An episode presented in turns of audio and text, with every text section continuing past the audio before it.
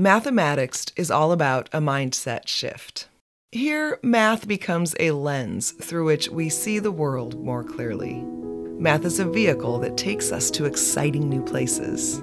It's a medium through which we can experience life with more freedom and power. Come stand here with me at the edge of math. Let's throw the gates wide open and take a little journey together. I'm Amy Buchanan, your host. Welcome to Mathematixed.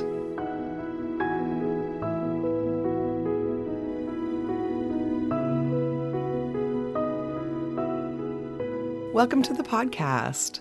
This is the second episode of Mathematixed. Now, I plan to dedicate every episode to someone who has influenced my thinking, someone who has helped me to find my own freedom and power through understanding math Sometimes that will be a historical figure. If you listened to last week's episode, you'll remember that I was dedicating that one to the father of set theory, Georg Cantor. So, somebody from the past. Today's episode is dedicated to a contemporary, a math educator whose name is Pam Harris.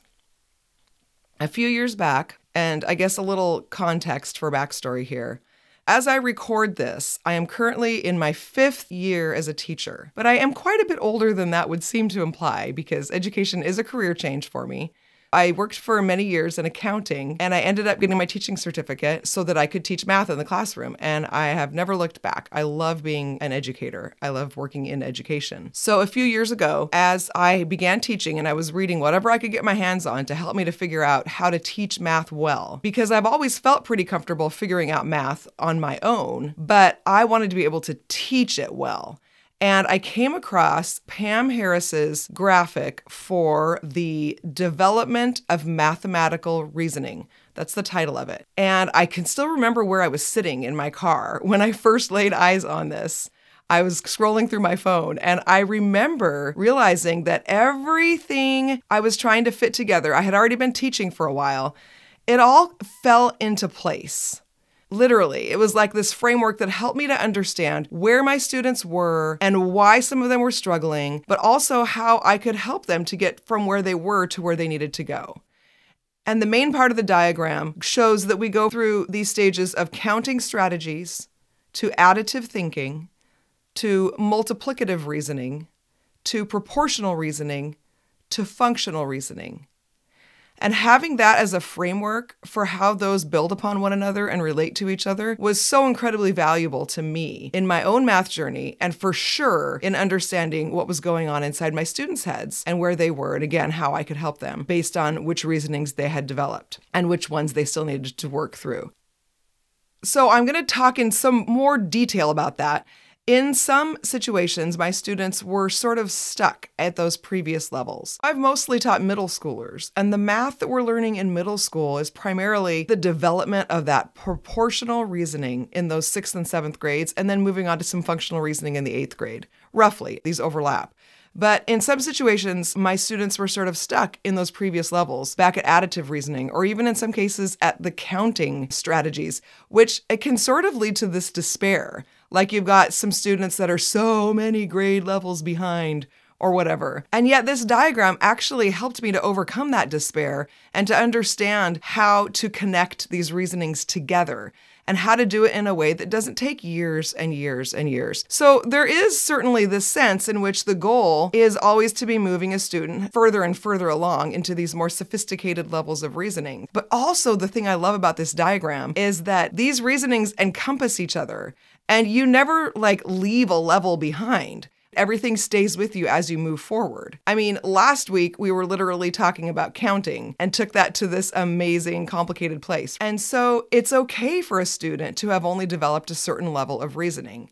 If a student is sort of stuck reasoning additively, let's say, in like the sixth grade, maybe for them, a decent amount of challenge for that sixth grader is to solve some second grade addition problems. Like that's challenging for them. However, and this is so very important, this does not mean that that sixth grader should be doing second grade work. The best thing we can do for the education of a sixth grader who is thinking additively is to give them sixth grade problems, problems that are intended to work towards that ratio and proportional reasoning, and let them play with those problems using the reasoning that they have. No matter how long it takes to solve those problems, they will not solve them very efficiently, but they can solve them and they can solve them with a level of understanding that they get from working through it using the reasoning that they have. So I'm going to take a tiny rabbit trail. Okay, actually, it's going to be a long rabbit trail, but I wanted to give you a specific example of what I'm talking about with this little story. Let's say you've got a sixth grader and you want them to be able to answer the question at 60 miles per hour, how many miles will you have traveled after three and a half hours? An efficient way to solve that is to multiply 60 by 3.5, rate times time, and that gives you distance. And I'll come back to that in a minute. But this can be solved by going quite a bit more slowly and thinking. And this is the type of reasoning that your quote second grade level students are very capable of. It takes a little longer, but this is the reasoning you go through. So, what does that mean, 60 miles per hour? That means in one hour, you've gone 60 miles. So we know how far we can go in one hour. Actually, have the student picture that. They get in their car, they drive for an hour.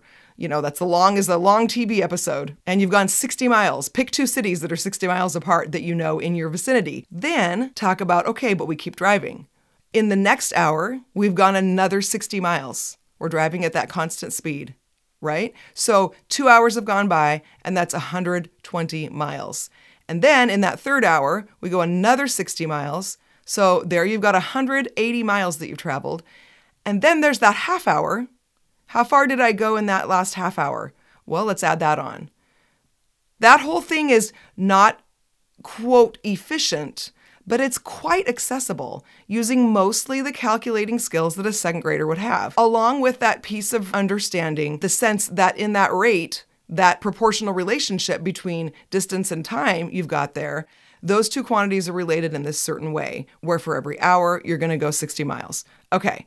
So the calculating skills that they used were more like just a combination of counting, like counting up those hours, and then addition. So they're adding the corresponding miles. With a very simple fraction or sort of division piece thrown in, we did have to reason about a half an hour and how that corresponded with the 60 miles.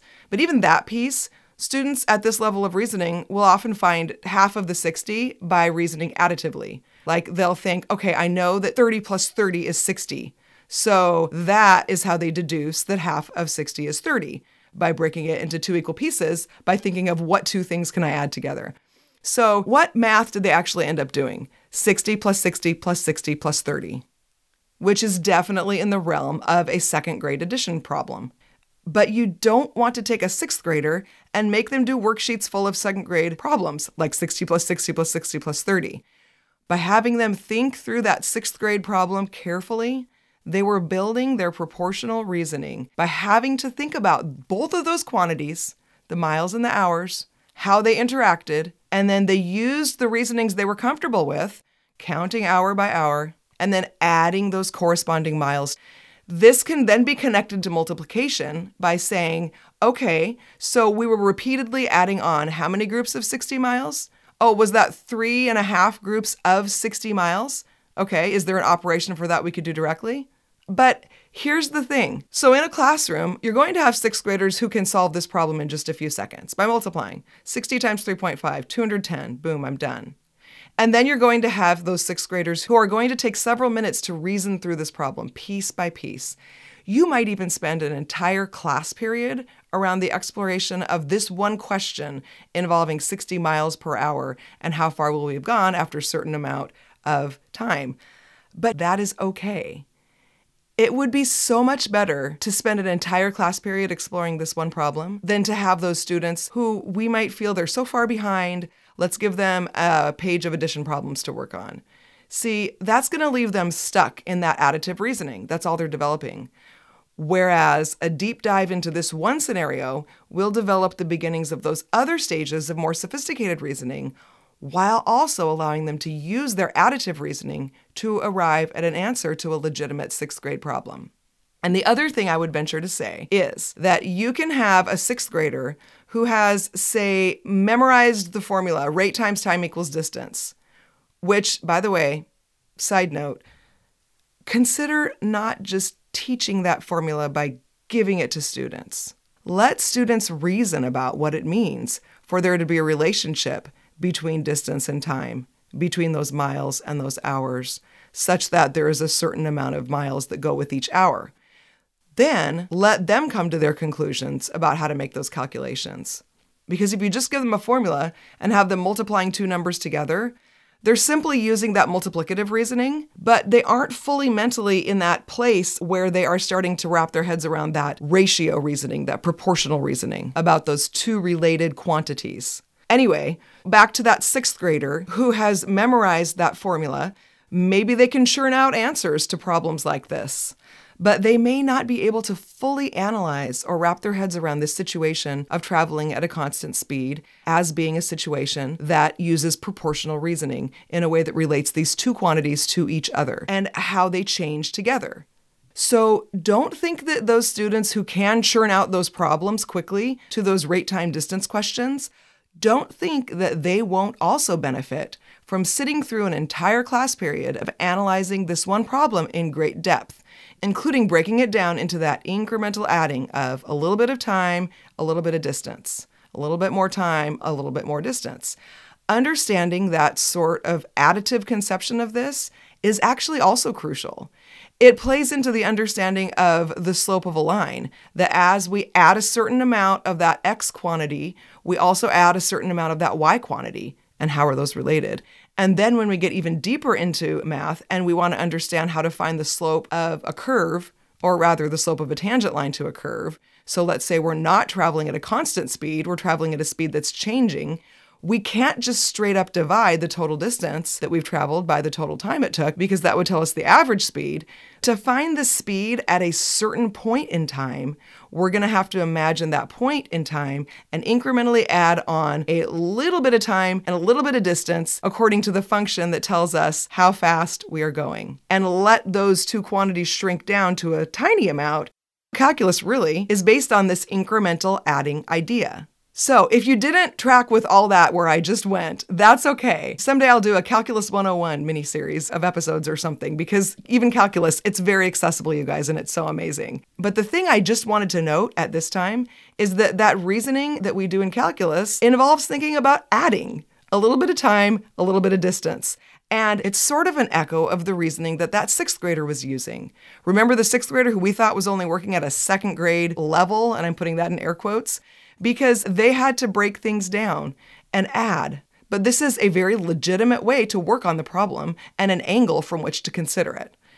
So, I said all of that to say if we go back to that development of mathematical reasoning, the way that Pam Harris has it laid out so brilliantly in that diagram, we don't ever leave any part of those mathematical reasonings behind. All of them come forward with us as we develop an increasingly robust framework for analyzing any sort of mathematical situation. Anyway, Pam Harris, you can find her online. Her website is mathisfigureoutable.com. She also has a podcast and she has a free workshop actually designed all around this development of mathematical reasoning graphic that I've been discussing. I will put some links in the show notes. So, today I want to explore additive reasoning, which, as I hope I've started to convince you, is something that we don't leave behind in our early years, but it's something we continue to bring forward with us throughout our entire lives. But first, I'll mention a few ways that you can support the podcast. If you're listening from a podcast app, you can rate and leave a review. That's really helpful. And if you're on my website, mathematixed.com, you can sign up for our email list to stay informed about the things that we've got going on. And there is a place on the website where you can also become a member for some other fun experiences and opportunities. And that website is mathematixed.com. That's M A T H E M A T I X E D.com. We're going to look at additive reasoning today from a specific framework that I've put together in my own mind after studying math education for a while and working with lots and lots of students and listening to their thinking, and then thinking about my own thinking, what's going on inside my own head. You'll come across math education literature that categorizes the different types of addition word problems in a handful of ways. Depending on what you read, there might be three or four or five basic scenarios for addition, or those can be broken down even further. And then again, depending on how it's broken down, there's somewhere in the neighborhood of 15 different scenarios for subtraction which I'll come back to this, but subtraction is very much a part of additive reasoning. And I've sort of distilled out of all of that these two mental structures that can be used to analyze how we think when we're thinking additively. And they can apply to all these different scenarios by using one or the other or both of them in conjunction. I have found these two words useful. You can judge for yourself. These two words aren't actually formal math terms. Technically, they're more sciencey terms that we might use in physics. In any case, the terms are static and kinetic. So, for a long time, as I was developing this idea, I kept saying static and moving in my mind, or I would say static and motion. And I didn't really like how moving or motion sounded together with static. So recently, I finally Googled what's an adjective for motion, and up popped the word kinetic. And I thought, that's exactly what I'm looking for. That even sounds just right next to static static and kinetic. They're just a great pair of words. So, while static means lacking in movement, action, or change, kinetic means relating to or resulting from motion. And I use both of these ideas to consider additive reasoning and all of the contexts that we use it in. So, with kinetic, kinetic would be thinking about the motion of starting somewhere and moving to another number. Whereas with static, that would be more like a snapshot of a quantity and how it can be broken down or decomposed into other quantities, or how there can be two numbers which together comprise a larger number. There is an overlap between these two and connections between them that as we consider these different scenarios and as we perform the calculations in our head, that they require, these are the things that we're going to be exploring today and over the next few episodes. But we'll talk specifically quite a bit about addition today. So let's talk about a specific addition expression 3 plus 2. So I want you in your head right now, I want you to compose a little story problem or a word problem for this expression. This would be great for a kindergartner or a first grader, where they would use 3 plus 2 as the expression to model that scenario. Okay, so now you've got a scenario in your head, right? This will be fun. Let's consider whether your scenario might lend itself more to static or kinetic thinking. You might have thought something like this I have three items. Let's say I have stickers. I have three stickers and I get two more stickers. Okay, so I acquire two more of something. In this case, I might think about three as being a starting point, and there is this action occurring this action of me acquiring two more stickers. So that when I see that addition sign followed by a 2, plus 2, it's like an action. The plus 2 means that two more are being moved into the possession of whoever started with the 3. And I'll stop here to mention this as well. This kinetic idea is probably more closely related to the earliest ways that we think about adding, particularly with very young students, because they will all go through this phase where adding requires this sort of motion of counting even with a problem as simple as 3 plus 2. At first, instead of thinking of that 2 as a static chunk, two things moving together, a young child will think of that in terms of the flow of counting two additional items. So instead of just thinking 3 and jumping to 5, they will actually think or probably even say out loud 4, 5. In fact, even before that, they will have gone through a stage where they probably had to count the three items one, two, three, and then marked those two by going four, five. So all of that is very reminiscent of motion. And so I would call that sort of a kinetic way of thinking about it. And specifically, in this scenario where you are moving the two to go be a part of the three, that also kind of brings this idea of motion to mind for me. So even that when we reach that stage where we're not actually counting individually, we might still think about this plus two as a movement of two. And if I were to model this on a number line, that's another layer of abstraction. But I want you to picture a number line with tick marks starting at zero and then all of the natural numbers, so one, two, and so forth. And if we want to model this expression, 3 plus 2 on that number line, if we're thinking of the 3 as that starting point, we could put a dot at the 3. And then the plus 2 would be this motion of traveling two more. So if your number line is horizontal, you would be actually drawing in that arrow that's taking you two more to the right. So you end up with this arrow pointing to the right that has traveled a length of two. And that represents that kinetic action of adding two by traveling down the line to arrive at the five. Now, go back to your scenario for the three plus two. Was your scenario sort of like this one, where you start at three and then there's this action of acquiring two more or moving forward two more? In the case of picturing like that distance on a number line. Or maybe your scenario was more like this other way of thinking about 3 plus 2. And that is to sort of consider the 3 plus 2 as a snapshot point in time. So there exist side by side of each other three of something and two of something. It's a subtle difference, but I think it's an important one. So let's say, to use those stickers again, if I have three stickers on my notebook and two stickers on my water bottle how many stickers do I have in all? And we would write 3 plus 2 as an expression that represents the fact that we have 3 here and 2 here. Was your scenario more like this one? This sort of static coexisting of two amounts that need to be combined? Now, let me pause here to notice that the actual calculating of 3 plus 2, even in a scenario that's more static like that one, where all the stickers are sitting here in front of me already, some on my notebook and some on my water bottle, I still might be likely to perform the calculation in a way that implies motion. Like I might count the stickers, or I might start from the three and then count the two more stickers in this fluid way. And both of those scenarios certainly do represent the same total number, which is five. So, in one sense, it doesn't really matter how you perform the calculation. But there's a couple of things I want to explore here. One of them is that having this static sense of combining the numbers, where I've got three here and two over here, that's really important to developing a really important mathematical intuition, which is that it doesn't matter in which order you add those two numbers, you will get the same result.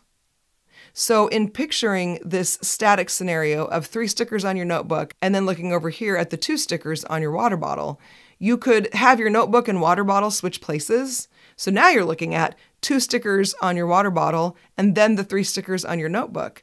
And because you can see that it's the same amount of stickers sitting in front of you, you would realize that 2 plus 3 must have the same value as 3 plus 2.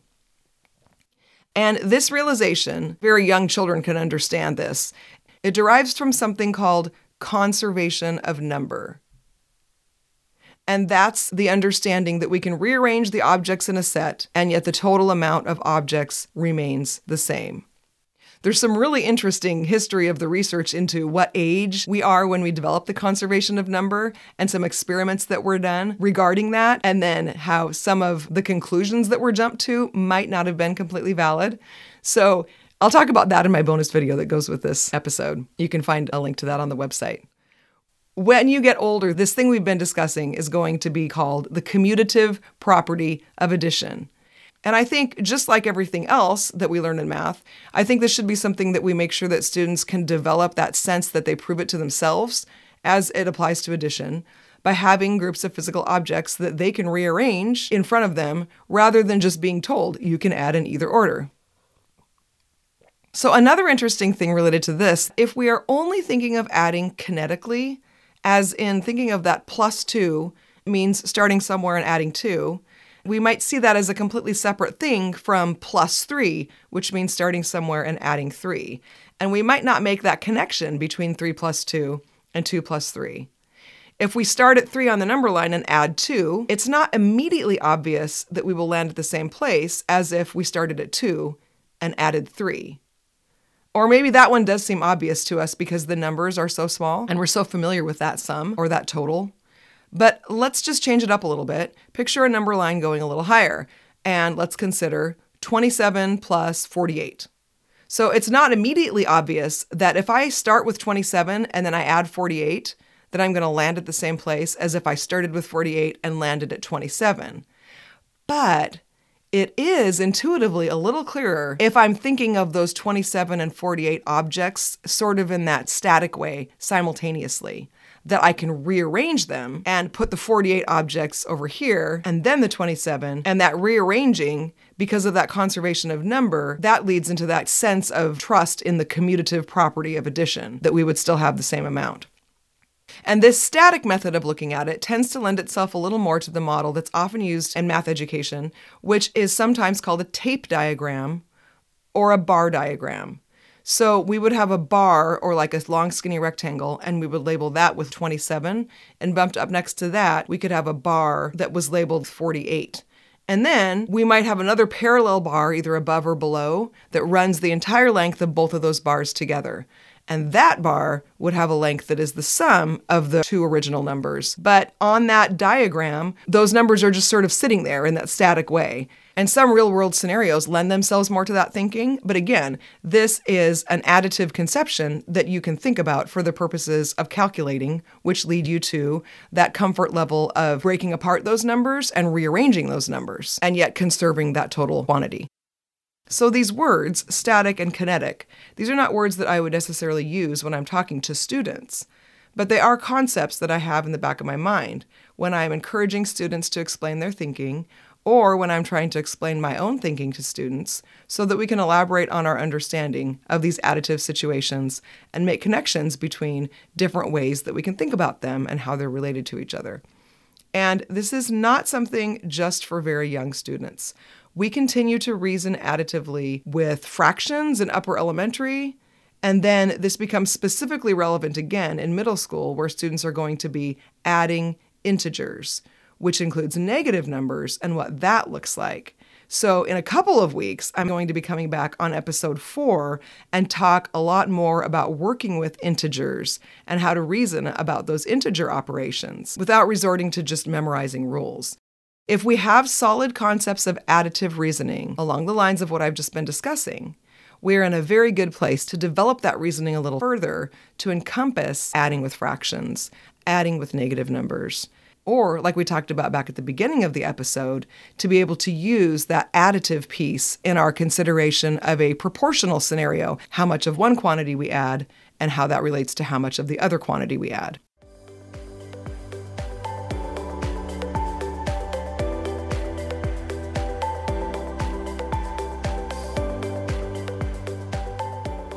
So, can we circle back to 27 plus 48?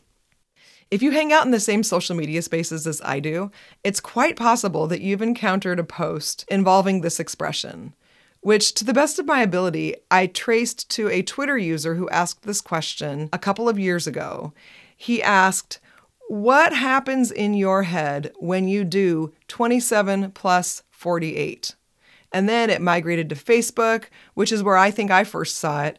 And it popped up a few times in my feed. Every time a Facebook friend answers it, it shows up again, as these things do. And I feel like the last time I saw it on Facebook, there were well over a million responses or something like that. I will link to the original Twitter thread, which is what I could find in the show notes. And you'll find when scrolling through all the different ways that people answered it, is that there were a lot of different ways. Now, for some people, the method of choice is something that we call the standard algorithm for addition. And that's typically done when you're writing out a problem. So you would write out 27 on the top and then 48 lined up underneath, and then you would add the 8 to the 7 and get 15.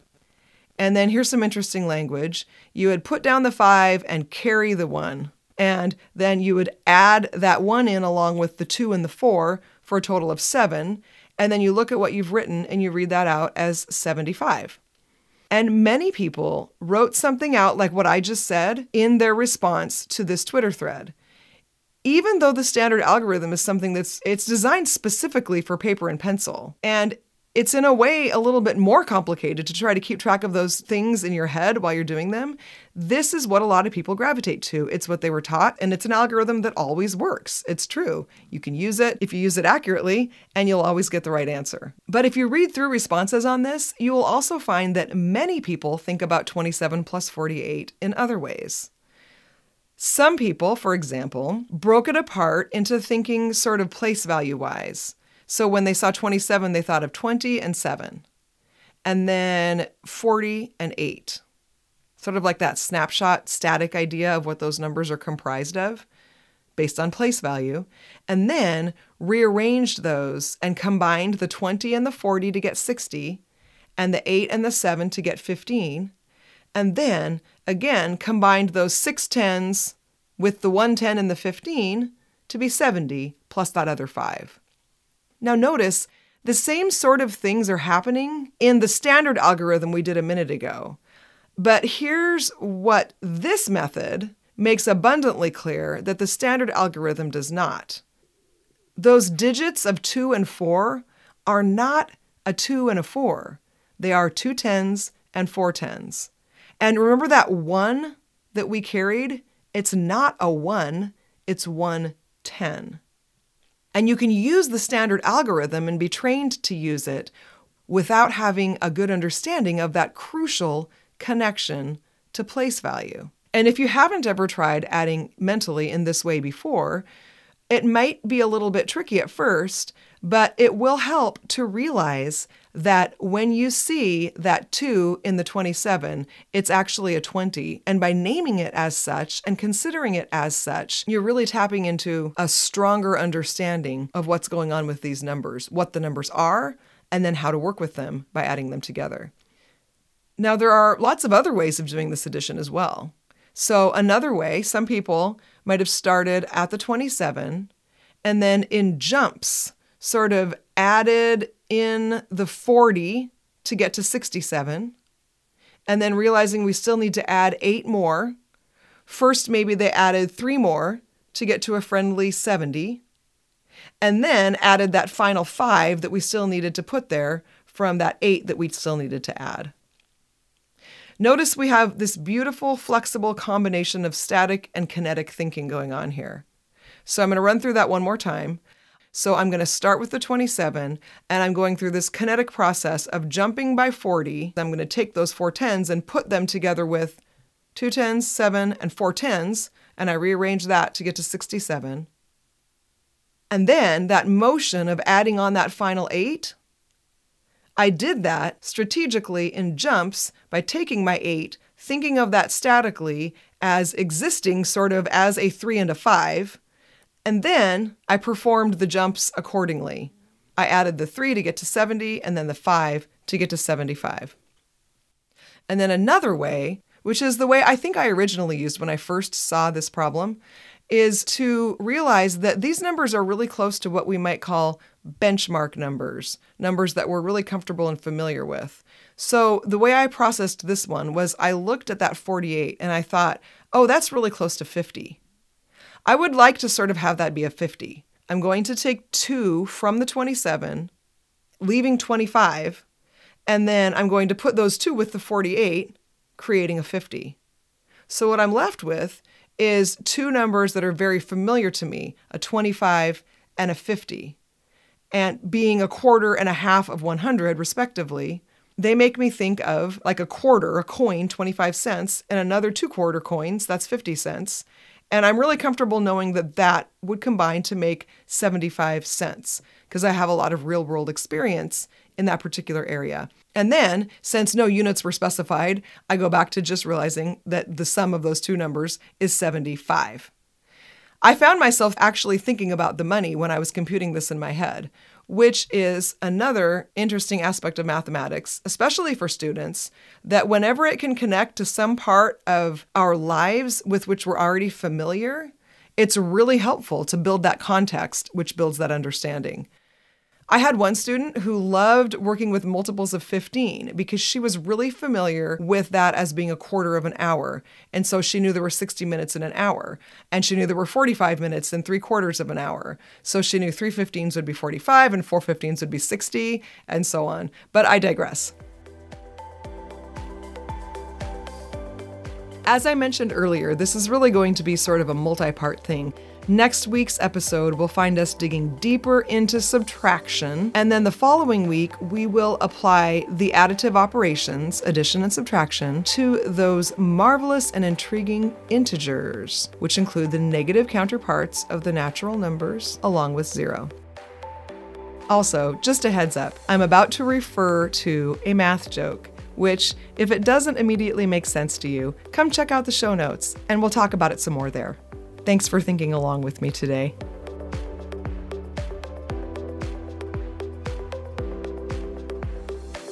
This second episode of Mathematixed has been brought to you by the number 2. the first natural even number, the first prime number, and only even prime number, and the number which, when written in binary, looks like the decimal number 10, and as such provides the material for my favorite math joke, a joke which, when seen in written form, reads like this There are 10 kinds of people in the world those who understand binary, and those who don't.